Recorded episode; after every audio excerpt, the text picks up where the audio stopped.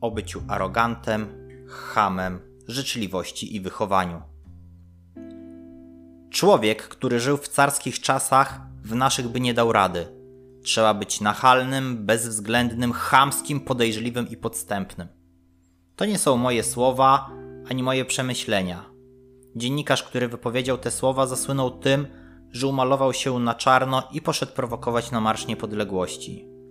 Z jednej strony wiele by to wyjaśniało, z drugiej strony jednak coś w tym jest. Taka osoba na pewno ma łatwiej w życiu. Kiedyś często zastanawiałem się nad tym, czy świat zszedł już na psy, czy dopiero tam zmierza. Dzisiaj przestałem to robić. Po tym, co widzę, to zastanawiam się tylko, czy uda nam, jako społeczeństwu, wyjść z tego bagna chamstwa i znieczulicy. Nie robię sobie wielkich nadziei. Oczywiście mieć ją powinniśmy, w końcu ona umiera ostatnia, tylko czy mamy ku temu jeszcze jakieś podstawy? Stań się hamem. W tym kraju ludzie szanują tylko hamów. Przeczytamy na blogu Piotra C., autora pokolenia IKEA. Niby to tylko tytuł, a sam autor przyznaje, że można inaczej. Tylko, że większość, znaczna większość ludzi żyje zgodnie z tym cytatem. I może i taki ktoś nie dostaje szacunku za swoje aroganckie zachowanie, ale na pewno ma łatwiej w życiu. Nie dlatego, że jest taki fajny, tylko dlatego, że inni nie zawsze chcą, nie mogą, bądź nie mają takiej możliwości, aby przeciwstawić się takiemu zachowaniu. Osobom, które się tak zachowują, wydaje się, że są pewne siebie. Ale im się pomyliło. Bycie hamem, a bycie pewnym siebie to nie to samo. Pewność siebie to pożądana cecha, pewnie. Sam staram się wychować swoją córkę na taką osobę.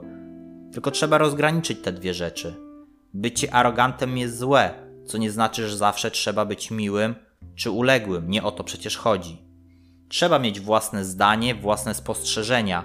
Nie można bać się zwracać uwagi, gdy coś jest nie po naszej myśli, tylko róbmy to w sposób kulturalny. Tak, istnieje coś takiego, mimo że o tym już prawie zapomnieliśmy. To właśnie wtedy zdobywa się szacunek. Nie krzykiem czy rzucaniem kurwami, ale też nie przytakiwaniem na wszystko, lecz wtedy, gdy nawet w stresującej, frustrującej sytuacji potrafisz się opanować i zachować racjonalnie. W końcu wszyscy jesteśmy ludźmi i popełniamy błędy. Krzyk to nie jest rozwiązanie. W ten sposób nie dość, że sami się jeszcze bardziej nakręcimy, zdenerwujemy, ale też zdenerwujemy osobę naprzeciwko nie musisz być miły, nie bądź po prostu hamem. Życzliwość praktycznie umarła. Gdy słyszę, że bycie miłym, uprzejmym postrzegane jest jako słabość, że takie osoby będą wykorzystywane, to nie pozostaje mi nic innego, jak tylko popukać się w głowę i głośno krzyknąć, że to bzdura. To nie bycie uprzejmym, życzliwym jest problemem. To brak asertywności, brak poczucia własnej wartości jest problemem to nie bycie uprzejmym każe nam się na wszystko zgadzać, nawet na to, na co nie mamy ochoty, tylko brak umiejętności powiedzenia nie. To tu jest problem. Gdy uczymy dziecko od małego, że życzliwość, że bycie miłym, uprzejmym jest czymś złym, niepożądanym, to czego my się tak właściwie spodziewamy? Odpowiedź jest nam znana, wystarczy się rozejrzeć. Zajrzyjmy na Twittera, Face'a czy inne fora dyskusyjne. Albo w realnym świecie wystarczy wyjść do sklepu, przychodni, na ulicę, do urzędu. Co tam widzimy? Widzimy ludzi, którzy nie potrafią ze sobą rozmawiać, nie potrafią komunikować się w normalny sposób. Krzyk, krzyk i jeszcze raz krzyk. Niestety jest to trend ogólnoświatowy, taki kult własnej osoby. Oczywiście zdrowy egoizm jest pożądaną cechą, tylko że w dzisiejszych czasach zapomnieliśmy o słowie zdrowy i został już tylko egoizm.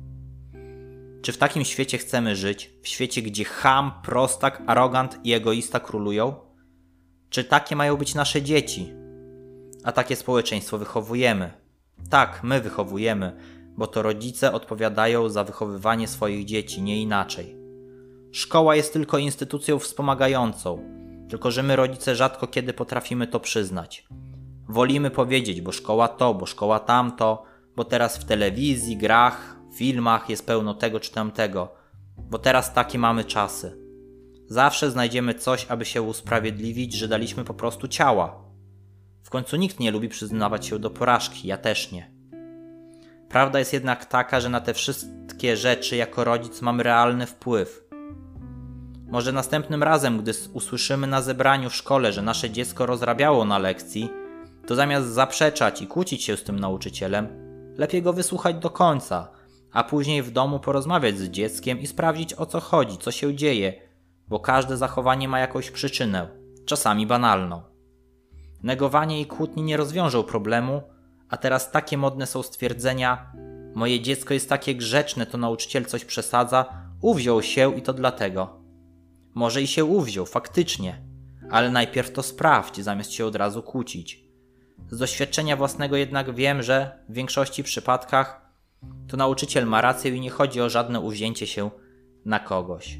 To samo dotyczy filmów i gier. Przecież jako rodzic mamy kontrolę nad tym, co oglądają i w co grają nasze dzieci. Brak tej kontroli też sobie potrafimy wytłumaczyć. Albo jego znajomi też to oglądają, też w to grają. Inaczej nie będzie miał przyjaciół, będzie odtrącony, czuł się samotny. To jak ci znajomi będą iść kraść, to czy nasze dziecko też ma iść z nimi, aby go nie odtrącili? To są tylko wymówki, bo kontrola, wychowanie wymaga naszego działania, wymaga pracy. A tak jest łatwiej, prościej. Tylko pytanie, czy lepiej?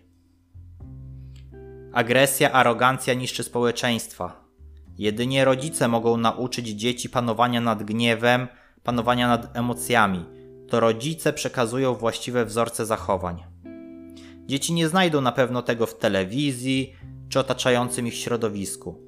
Tylko patrząc na to, co się wokół dzieje, czy chcemy, aby to otoczenie je wychowywało? Żeby was nie zanudzać, będę powoli kończył, ale na zakończenie mam do was prośbę. Pomyślmy jeszcze o naszych dzieciach i odpowiedzmy sobie na dwa pytania. Pierwsze, jakich partnerów chcemy dla naszych dzieci? I drugie, czy my sami wychowujemy je na takich ludzi, jakich chcielibyśmy, aby spotkali na swojej drodze? I z tym Was zostawiam do następnego spotkania. Także trzymajcie się. Pa.